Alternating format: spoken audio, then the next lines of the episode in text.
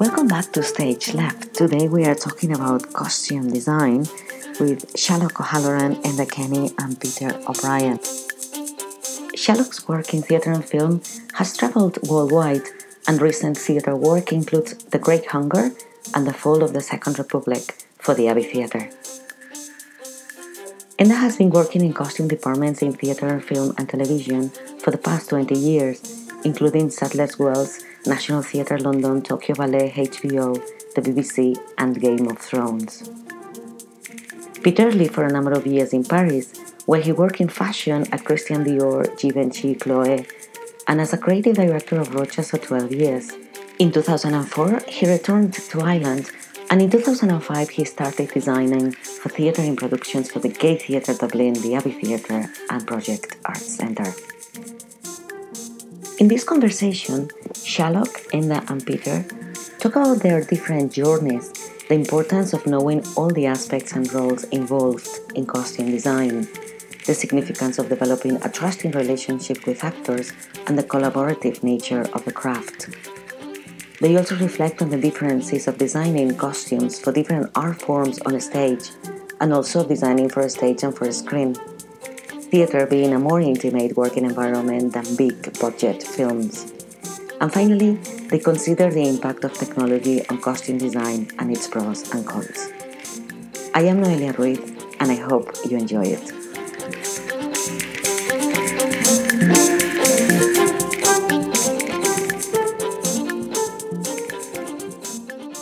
Welcome to the Irish Society of Stage and Screen Designers podcast. Each episode covers different aspects of scenography and its processes, with designers from all disciplines at a variety of stages in their careers. These podcasts are possible thanks to the Design and Crafts Council of Ireland. I kind of got into it very late. Um, I've always felt a bit like a blow in and not a real costume designer in the sense because I worked in fashion. I studied fashion at St. Martin's. I lived in Paris, worked in Paris in fashion for 24, 25 years. Um, I came back to Ireland after being away for over 30 years in about 2004.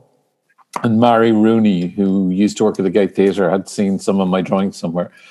And they were doing, uh, oh, Lady Windermere's fan. And they'd set it in 1947. And they asked me, would I like to do the frocks? And it was something I'd always wanted to do, but I'd no idea how one got into it. Um, so I was very happy to do it, and so you know, I, I it was really late in my career that I started. Um, so that would have been about 205, 206, I think. So that was the first one I did um, because someone asked me. It was really as simple as that. Um, but I, you know, I'd worked in fashion for 20 years, 25 years, so um, I knew a bit about frocks. Although I know clothes and costumes are two they're very closely related, but they're not quite the same thing. But um, so I had a lot to learn about the practicalities of costume and budgets more than anything else. more than anything else, budgets. and that was back in the days when you know I would have got thirty-five grand to do costumes. You know, for a frock show. A long time ago. There's no. It's not remote. Not happening now. Not a notion. Not unless you're on Broadway, you know, and it's a Disney production. Like um, but, maybe a tenth of that now or something if you're lucky. yeah, yeah. Well, really. I did. I I did Gatsby on a quarter of that. Yeah. Which you know, which is you know, but there was a lot of you know magic wands waved and rescuing and saving and you know you know the kind of things we do. But yeah, that was the good old days when you know there was money to spend on costumes. Thanks, Peter. What about you, Enda? Um, I suppose I started off. I went to studied at Dún Laoghaire. Um, was it, it was the institute back then? I think I studied prop making there, and I was, I sort of was a bit of an odd one out in the sort of prop making world because everybody was making all these very beautiful, kind of square, perfect things, and I was off busy in the corner with a pile of fabric, making something weird and grotesque. And um, then I went, I did my finished my degree in Bournemouth, and then moved to London. And it was kind of there that I got my opportunity really to work in in costume. My first costume experience was actually at the Gate in London. I did, or, or in Dublin, I did the I did a bit of a work placement there back in I think it was 2001, and then they asked me back to do a couple You must of have been about two years of age. I was what, what was I? I was in my early twenties at that stage. Um, I yeah, so I, I I did a few jobs there, but to be honest, I can remember like that that one bit of work experience kind of saw me get every job as a result of that. You know, like it was it's all been kind of word of mouth and recommendations from that one bit of work experience.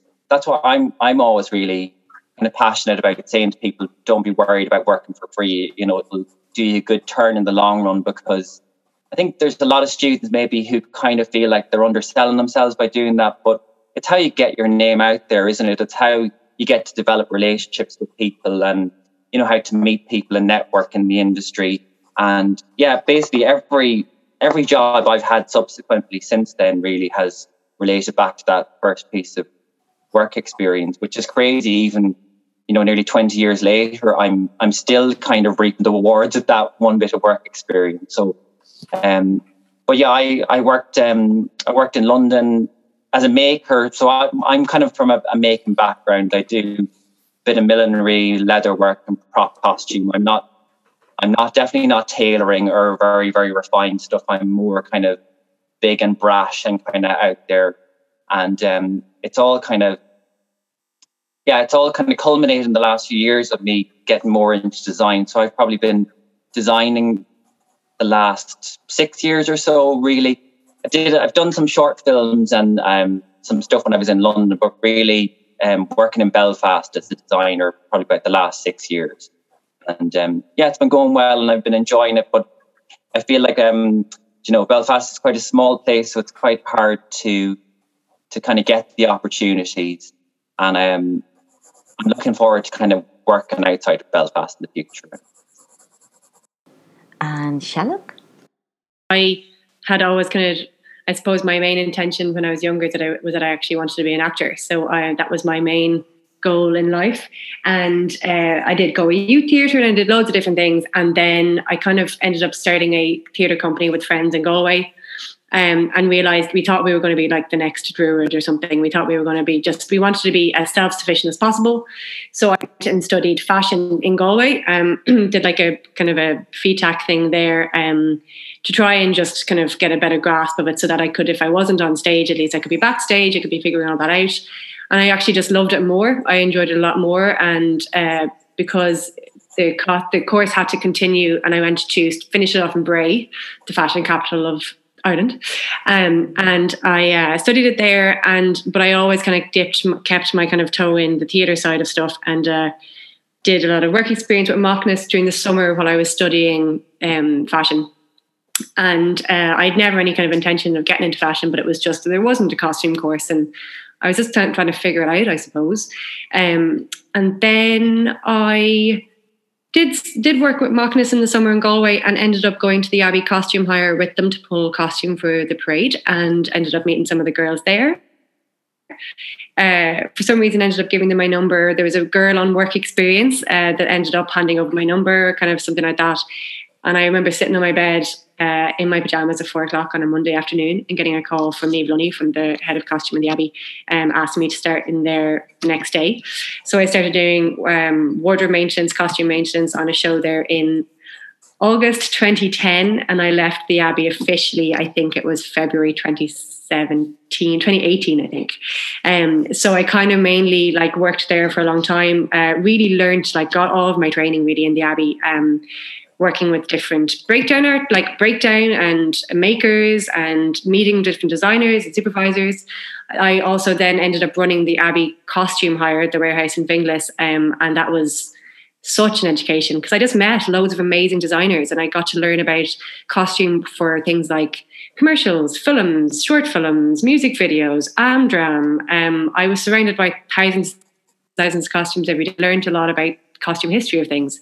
And I'd always such an interest in history anyways. So I just, you know, just soaked up as much as I could.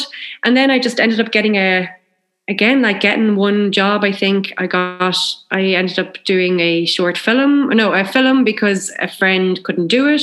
And through that, ended up getting my first theatre uh, design job. Got nominated for an Irish Theatre Award for that. That was seven years ago. And after that, never since.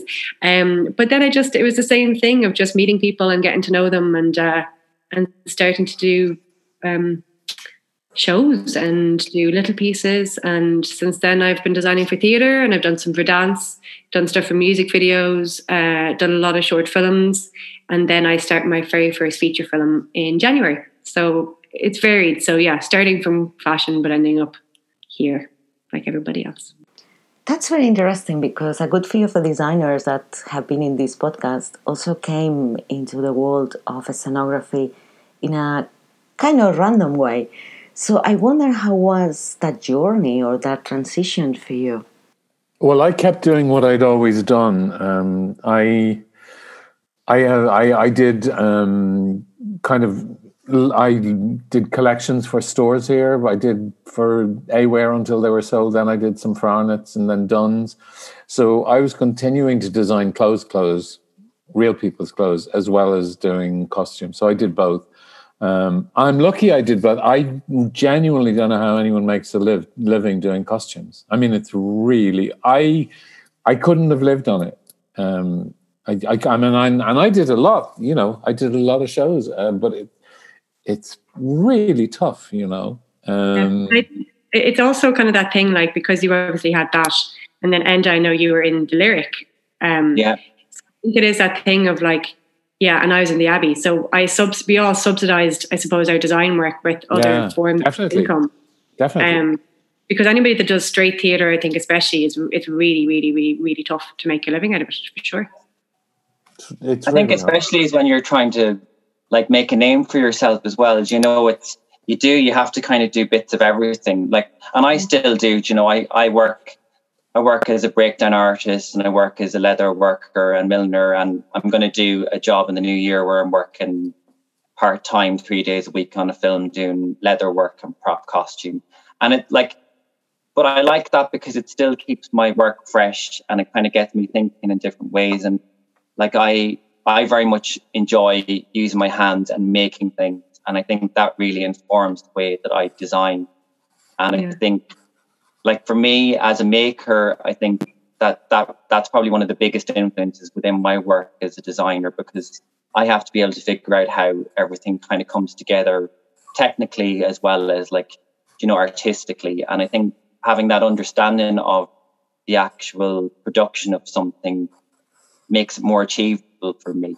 And like that's one thing I be very keen to kind of push with people kind of coming up through the ranks is to to learn their craft, you know, to, to try their hand at everything just so that they have an understanding because, you know, sometimes you work with designers who who kind of have no idea about the feasibility of something like budget wise or, you know, ambition wise with something. And you kind of have to step in with a bit of a reality check. But I think having that bit of an understanding of fabric and form and construction really helps because you can kind of you can figure things out, especially budget wise yourself. I know a supervisor does that most of the time, but I think it's good to have those sort of skills as a designer as well.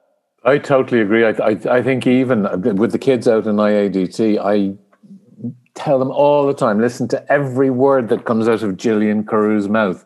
If you don't yeah. know the difference between a set in sleeve and a raglan sleeve, how the hell can you design a coat with a yeah. raglan sleeve? It drives me insane. It's so important. It's yeah. so I think important. There's so, many, like, there's so many sections within costume as well. I think people just assume, you know, that phrase that you get asked a lot, like, "Oh, did you? Oh, you designed them? Did you make them as well?" And you're like, no, there's so many different, like people assume the costume designer does it all. Yeah. And there's so many different sections, breakdown, leather work, bead work, makers, tailors, breakdown, like there's, you know, knitters, like there's so many assistants, supervisors, like there's so many different roles within it. And uh, so people to assume that the designer, sometimes, yeah, designers come in with no, with like a drawing on a page, but have no concept of how something is to be made. So yeah, having a, an idea of every section within costume and department within costume is really vital. Yeah. yeah, I mean, you know, if you if you don't know how an aeroplane works, you can't design one, can you? I, I, I am yeah. baffled. Um, and the other the other thing is that for the last certainly in the UK, 10, 15 years, there's been a trend for um, people to do both costume and set. Yeah. Oh, um, yeah. This is partly to do with budgets. Um, because it's less expensive for producers, you know, to have one person do both. And I think some people do both very well. But I have to say, and I'm going to be shut down for this, I think very often they're almost invariably better at one than the other. Oh. Almost oh. invariably. And they usually um, tend to have a really good supervisor that does most of the work yeah. if they yeah. yeah. Absolutely. But it just means less work for us, you know. yeah. There's definitely some that do it very, very well, and there's yeah, definitely there are. someone else. There are so absolutely. Good. But there is there is definitely the assumption that either they're better at one or better at the other. I don't, also don't know how yeah. people can manage to do both. I don't either. I mean, the really successful ones have studios and tons of assistants, and yeah. you know, yeah. The famous ones. So yeah, um, so that makes kind of sense, you know. But to do it on your own, I don't know how anyone could do both. I really don't. I think I get the visual side of it. I really like. Yeah. I understand that you're getting the overall look of something, but I think just from an actual practical timing, like yeah. costume takes so much time in in from the prep to the rehearsal point to the production. You know, I just think you, are splitting yourself in two, and I'm amazed yeah. that anyone that can do it so successfully. Yeah. More power to. Them. No, absolutely. Any absolutely. jobs that I supervised where it was uh, the same designer for both set and costume, I barely ever saw the the designer. It was as as you know, as as you're saying there, they generally are better at one than the other. But it, and it does feel like a lot of the time costume kind of suffers in that respect if it is the same designer because it's sometimes seen as less important, you know. And I think um, it's often seen as less important by theatre management, which yeah. pisses me off hugely. Yeah. This brings to mind design as a collaborative process, and I wonder how is that process from a costume designer's point of view? Oh, darling Monica, you know Monica who died, wonderful Monica. Mm-hmm. Um, yeah. Monica used to teach out at IADT, and we were really good pals, and I really loved her dearly. She had a really big personality, and she always used to say to me, "We got to do a show together, Peter. We have to do a show together." I said, "Monica, we'll kill each other. We'll absolutely kill each other." I now really regret that we never did it, you know, because she was wonderful and such a brilliant teacher. But uh, yeah. generally, I have never had a problem with a with a set designer. Never. Oh, and Monica used to Monica used to fight with me about this because I would always say that you know the set designer kind of created the universe into which I put costumes. You know, so yeah. I, I tended. I would always, I'd usually, my first meeting with the set designer would usually be when they've got at least got sketches, you know.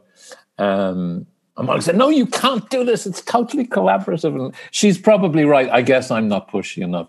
But um, I've never, ever, ever had a problem. They just show me their set and I people it with frocks, you know, um, that will work within that set. And sometimes a frock doesn't work or a chair doesn't work, or but I've never, ever. Maybe I'm just not a difficult person, but I've never had a problem with this. Collaborating's never been an issue for me. Very easy. It's important though as well. Like it's really yeah, vital. really important. I think sometimes you can see when when a set and costume don't collaborate or lighting yeah. or something. Definitely like yeah. I remember at the beginning of this year, the only one of the only shows I did was having Katie Davenport. Katie, we did it for a show in the Abbey, and Katie did set, I did costume, and because we we know each other and we're pals anyways, but we're also I just think she's a really really great great um, collaborator, and we got to make then a really, really great overall vision that worked very well. Yeah. And like light, you know, colors and tones and everything just worked, and I think it really showed on stage.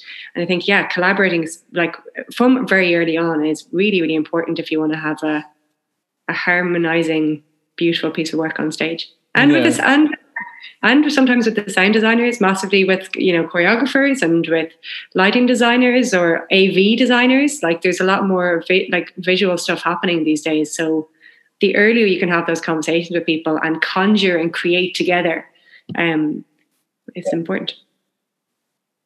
I remember Richard Rodgers before he died was interviewed, and um, someone asked him about um, costumes because he said he wasn't a very visual person. And he said the costume should look the way the overture sounds. And he's absolutely right. I mean, it made total sense to me, you know, that hmm. everyone's singing from the same hymn sheet, I think. Thank you. I wonder about the most challenging production you've worked on. I'm a bit like Maggie Smith. When roles come up for films for Dowager Duchesses, they always choose her. If there's a play going on in Dublin with posh frocks, they ask me, and I long, I long to be asked to do something else.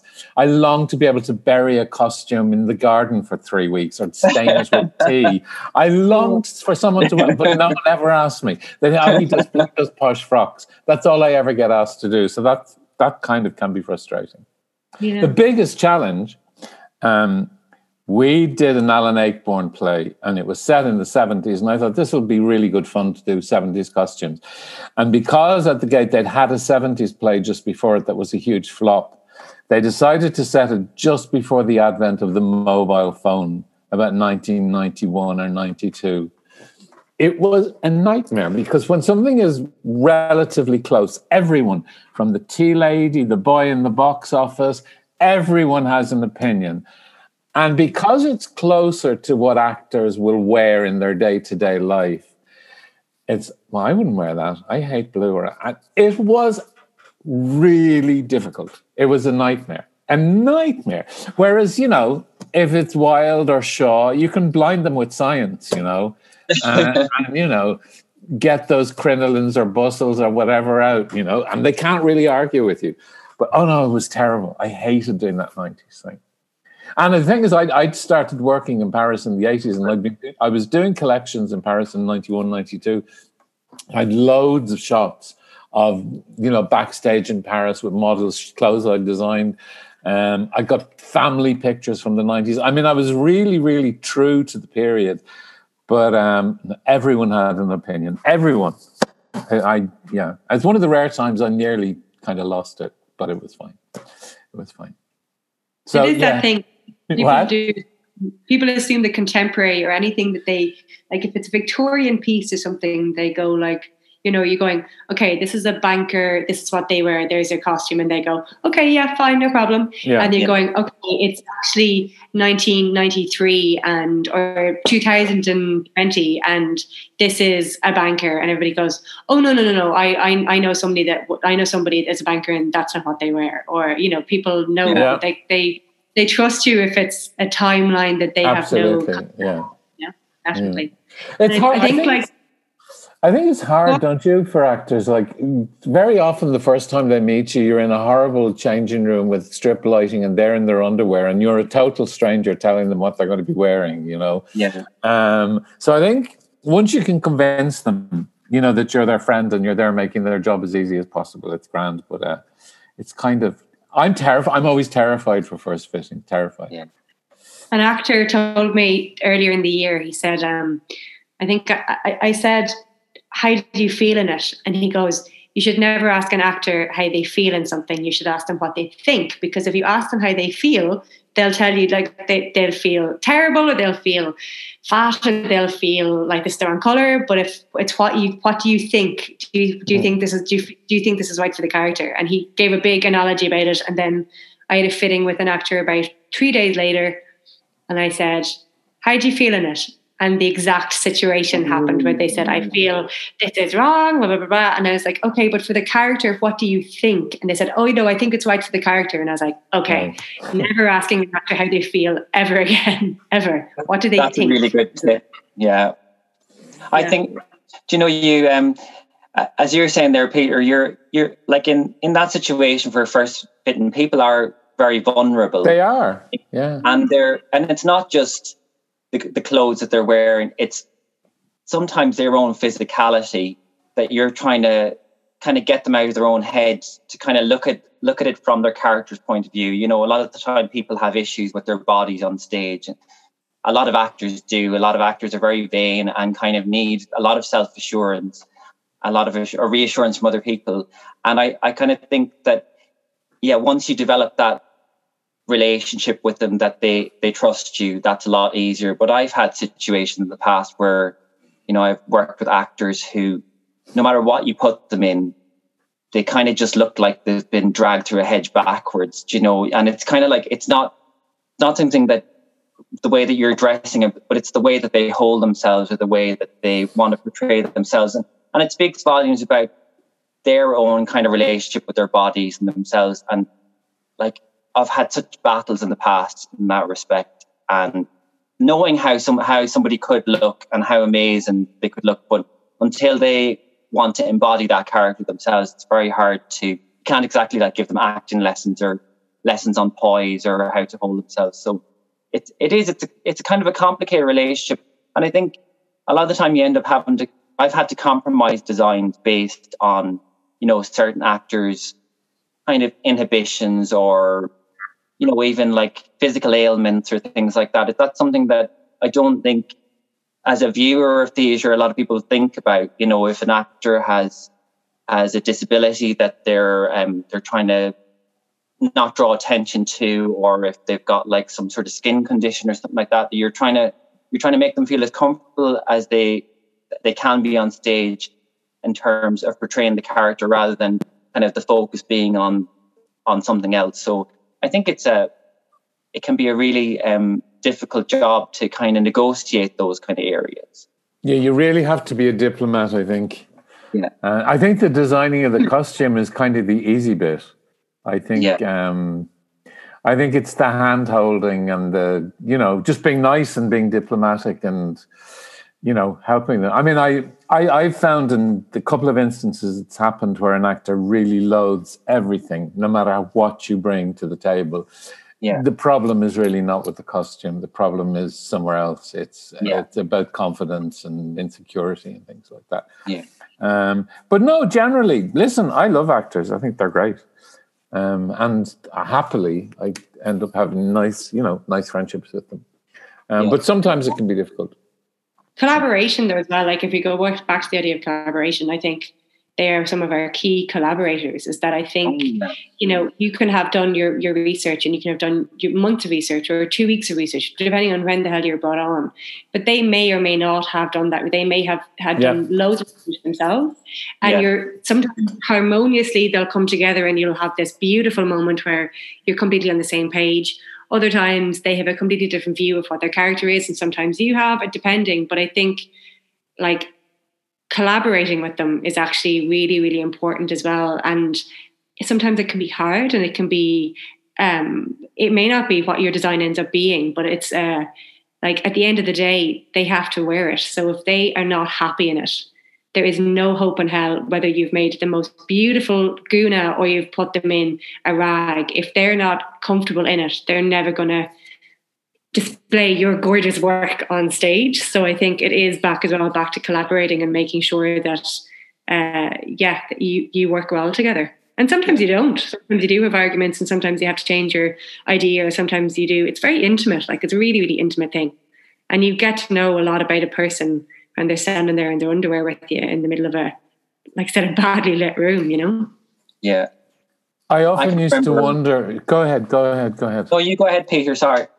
No, I was just going to say, I often used to wonder, especially in in London or in Broadway, you see a play and be really beautifully designed, and the leading actor or actress would have these god awful costumes that were kind of anachronistic to the whole production. You think, How, what is this all about? Now I understand it. You know, if you're a name that puts bums on seats, you basically get to wear what you want. I mean, it's Yeah.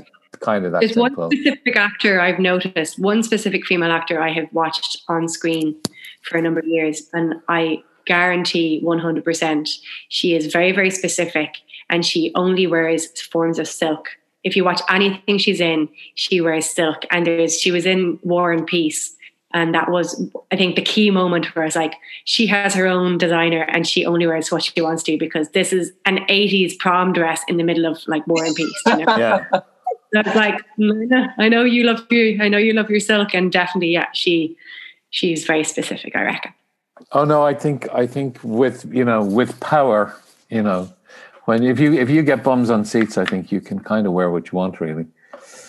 Does that mean that you have to compromise between the actor and the character when you are designing costumes? I do think out of all of the design roles within a theatre piece. I do feel we have to compromise one of the most, though. I think Yeah. because we, there's, I think it's partly partly because you're dealing with actors and you're dealing with directors and things, but also people. There's a general conception that people have that because clothes are things that everybody wears, that everybody has a right to challenge that. Yeah. And I think people don't understand like a lamp or a tungsten, you know, that nobody understands what certain lamps do, or nobody understands how certain things are recorded, and nobody understands how to choreograph something or to do an AV thing. But everybody wears clothes. So of course, you know, I do feel that we do have to compromise just that little bit more than other departments Yeah. because of that. And what about designing for different art forms on a stage like dance, theater, opera, and designing for a screen? There's a huge difference between stage and screen because screen you see things so up, up close. There's no room for error. There's no room for hiding things. Um, for stage you always very often have a distance. I think for spectacle like i've done mass, massive spectacle shows where you're putting a costume on a 20 foot puppet and you know you have to figure out how to design for that scale or you have to design for people that are wear harnesses and are flying or people that are on stilts or you're designing for a dancer that needs to have movement. So every every um, media within you know the only link is costume. Everything else is very very different. Um, and even within a stage performance you know you're dealing with you could be dealing with a very very straightforward two-hander play or you could be dealing with a massive bloodbath or rain or mud or flames. You know you have to be very aware of the practicalities and making sure things are fireproofed or that you know the the actors if they're running against a stage that has like a marley that's that's or shiny like a dance a dance floor or something that make sure that they don't slip that you have to even the simple thing of rubbering the shoes to make sure they don't slip if it's a shiny or wet floor. Um you have to think about if something is going to get blood on every night how you make sure it washes every time or or if a dancer is flying or being lifted in the air that they have enough movement within it. So i think yeah you within every discipline within you know you have to think about something um every single i uh, personally for me i think every single discipline is very very different and you also you constantly have to adapt to whatever section you're working on I think film and theatre are radically different. I mean, it's almost like two different jobs, I think. yeah Yeah. It's so different. Um, the connection is that it's closed and that's as far as it goes especially as well if people are filming a lot more now in high def or they're working with sharper more modern cameras. Yeah. you can't get away with any flaws. You you can see the difference of a shine of a fabric. So you know if you're if you're doing a period piece and you're using uh, polyester shiny you know you'll see the difference between a wool and a polyester quite easily. Even if they change and also as well with screen you can do black and white. You know there's loads of different things. So you you know you have to look at your tonal and understand your colors and how it's going to go from color to, to black and white whether it's on film or whether it's on digital scale it's um yeah it's totally different I think as well, like um, there's there's very different attitudes from people who work primarily in theatre or primarily in film. Like I found in the past, like I'd work in both happily, and I'll do anything that's creative that will pay the bills. Um, that sounds dodgy, but I didn't mean it like that. But um, I think there sometimes can be an attitude. Like I've worked when I was working in certain films that people who are in theatre aren't good enough to work in film. Like that, that's what I found in the past. And I often find that like in order to make theatre costumes and make them well, you know, you have to make something that's going to last, that can physically stand up to being, to whatever it goes through every show, like for possibly months on end, you know, and there's a huge amount of skill in that. And I think equally then with film costume, a lot of it, as you say, Saileóg is under such huge amount of scrutiny that like you can see the finest little detail and stitching. So they are such different disciplines. And I think they were they do, they require very different treatments, the costumes from each of those. But I do find it strange sometimes that there is such a divided kind of opinion that mine's the best industry to work in, or mine's the most creative, or mine's, you know, mine requires the most talent. Um, probably more so, I would say, on the working in film departments that that there's there can sometimes be a little bit of snobbery among among people then who work in, in theatre. I think there can sometimes be a bit of divide there. But I don't know, have you experienced that yourselves? I've only done. I've only ever done one film, and um, I never want to do another one. I mean, that's not true. If anyone wants me to do a film, it's fine. but um, I spent my time. I mean, it was lovely. We were in Brussels, in studio in Brussels, and then we were down in Eileen Gray's house in the south of France. But I spent three weeks in a Winnebago washing Spanx. I mean, that's kind of what my job was. Yeah. Um, we made very, we made the the main characters' costumes at Cosprop, but everything else we rented. And because all the extras were famous people like Diaghilev, like Picasso, they all had to look a very specific way. So there were hundreds of these extras. Um, it was just, what I hazed about it's so much organization, and we had a brilliant um, wardrobe supervisor. Um, but I thought it was like kind of felt like working in the factory. I mean, there was just so many rails and rails and rails of costumes, and um, I kind of like the intimacy of theatre, and I like building up a relationship with the actors, and the fact that you know once Tech Week is over and it's up and running, that's it. You know, yeah. done, done and dusted. Whereas in film, next week, who knows what the hell they need? You know, Aristotle and Onassis turned up one Sunday night. So Monday morning we had to find glasses in the south of France, and everything was closed. That kind of thing doesn't really happen in theatre. Um, uh, yeah. I just I just like the I just like the world of theatre better. Um, film is very different, and I just don't feel like the I have the organizational skills necessary. Um, you need to be so organized. You really do, or at least think, have a, a brilliant wardrobe supervisor. Yeah. I think you're right when you say the kind of intimacy of theatre. You know, when you I think when you work in theatre, no matter what role you're in, you feel you feel like you're an important part of it. Whereas I think in film, sometimes you can feel just like you're a cog in a machine, and it's such a huge machine. You know that it's very easy to kind of not feel overlooked, but like feel undervalued. I guess you know if especially if you're not at, at like you're not a head of department, you're not a designer or supervisor. Sometimes you are just like a minion, basically. That's what they, you're seen as. But I think I've always felt I do enjoy that um, that more intimate kind of atmosphere of theatre. It's definitely a lot more rewarding, I think, as a designer, because you get to you get to see people's reactions to your work as well. You know, um, on opening night, you get to be part of the be part of the audience and experience that magic that everyone else you, you kind of feel that that's totally um, evident on opening night. It's also i think is that that thing where it's like theater theater you have like four or five weeks of prep. Mm. and then show opens and it's over.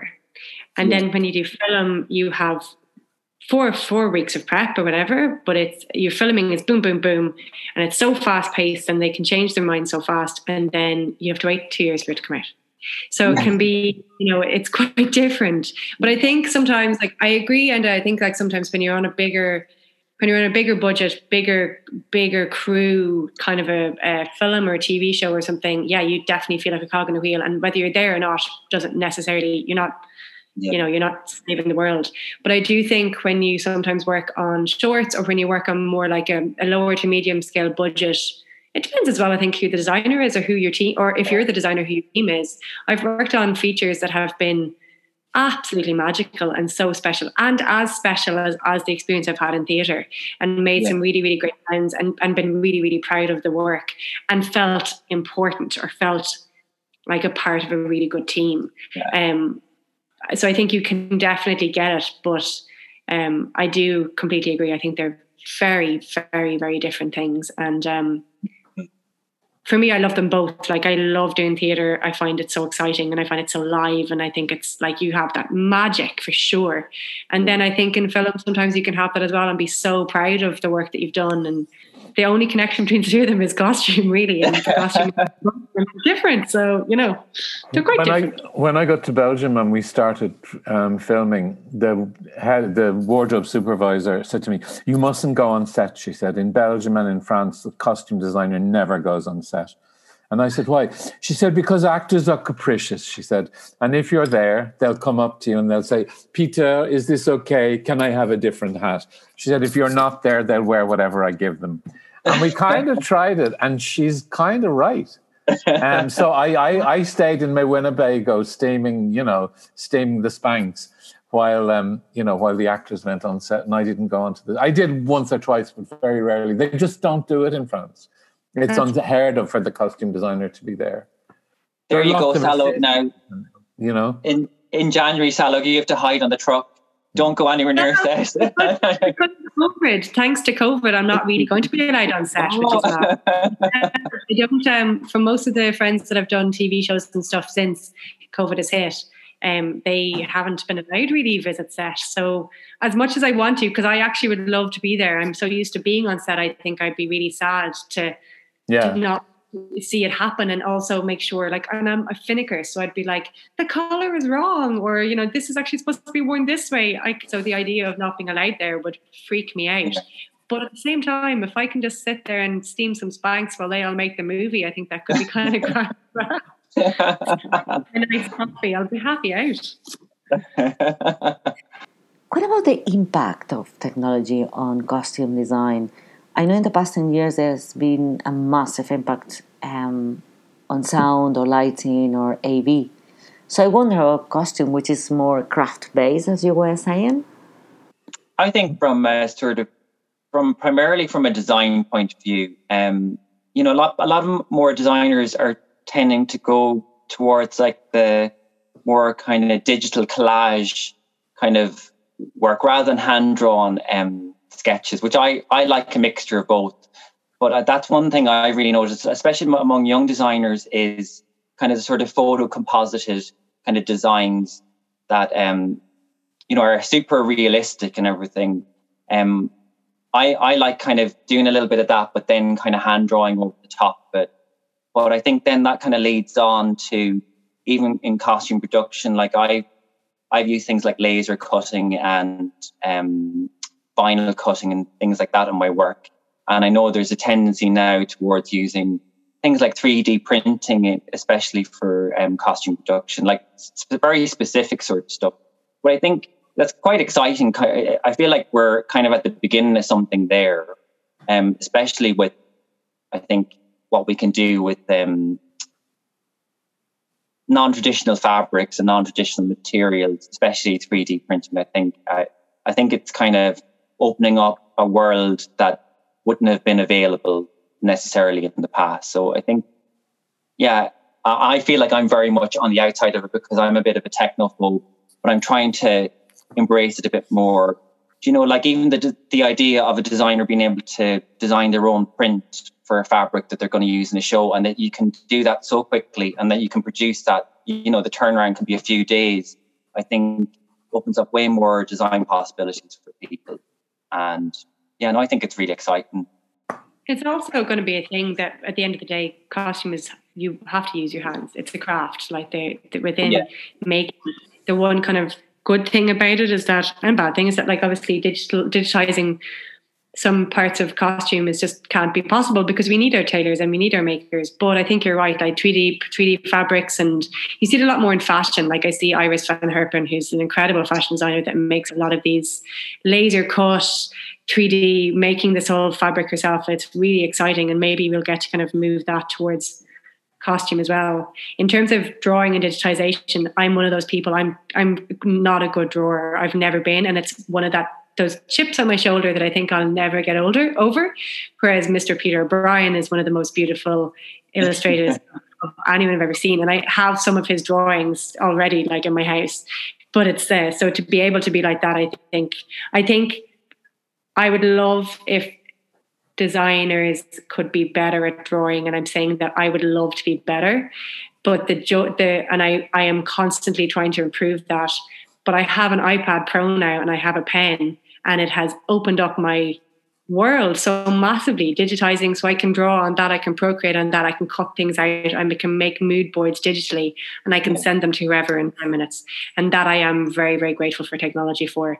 I just wish i could i could be i wish i could be a bit more better at hand drawing but um there is parts of technology that has definitely improved in my work at least. absolutely there really is. I mean i'm a dinosaur i draw everything. Mm. and as Enda said, like his designs are informed by the fact that he makes things. Um, my designing is it's kind of like a Ouija board or a. Uh, I, I just draw on something. I don't know whether it's particularly good or bad, but it's it's really. I do the research necessary, but it's not a particularly intellectual pro- process. It's very kind of organic. I just draw, um, and the act of drawing releases something in my brain. I've no idea what it is, and I've never analyzed it. And I said, you know, Alan Bennett once said that when actors went on stage, they should be locked in a wardrobe with with plaster around their mouth so they can't talk about acting. I kind of feel like that about designers as well. I be, you know. there was a, a, you know, Francis Bacon's studio is in the Hugh Lane Gallery, which is not called the Hugh Lane Gallery anymore. But anyway, um, they used to have a clip of Melvyn Bragg interviewing Francis Bacon. And I'm absolutely paraphrasing, but um, Melvyn said to Francis, You know, why do you paint the way you paint? And he said, If I could answer that question, I wouldn't have to do the paintings. And I kind, especially fashion designers, should never be allowed to talk about clothes ever. I think it's it's excruciating to listen to. Um, so I'm really, I, what I do is really, um, it's this, yeah. I mean, it's this, and it it makes me a dinosaur, and I would love I'd love to be able to, um, you know, to do stuff digitally, but I, I'm kind of terrified. You know, you can get I Christian Lacroix, who draws wonderfully, he's done a whole book of because he designs a lot of ballets and operas. He's done a book of his costume drawings, which are all done digitally, and they're very beautiful. Um, I'd love to be able to do it, but I'm just scared. I think um, one thing I've noticed about like being able to to produce sort of both, not that I can, but um, illustrators that I know who produce photorealistic kind of sketches.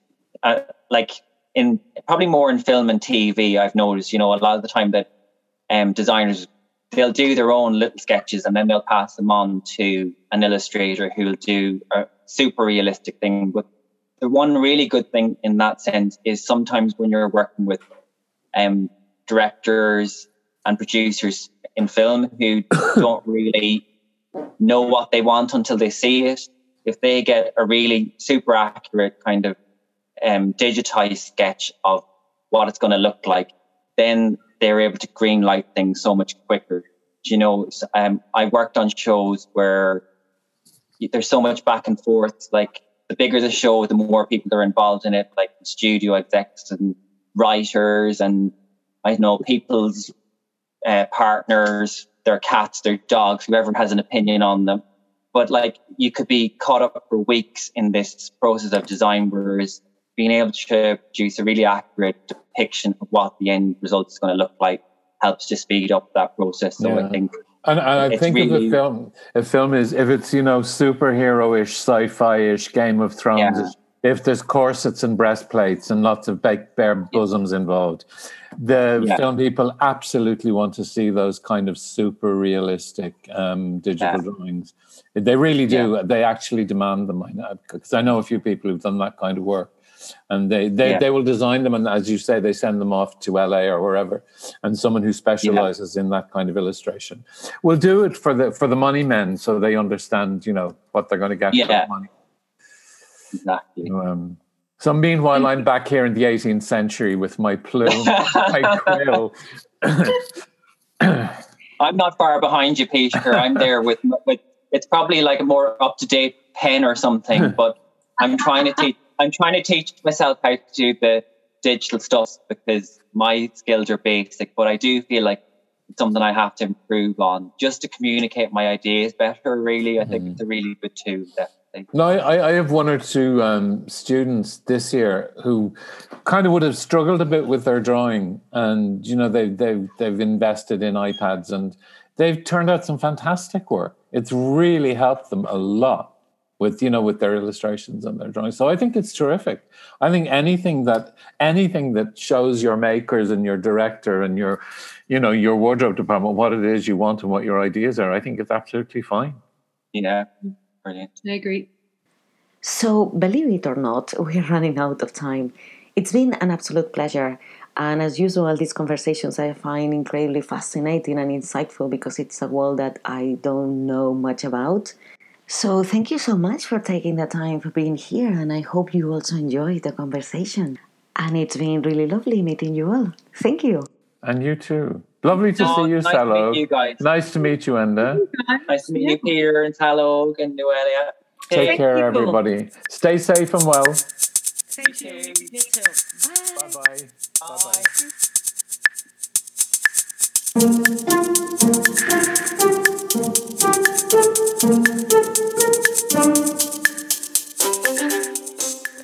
Thanks for listening to our podcast. We will be back soon with a new episode.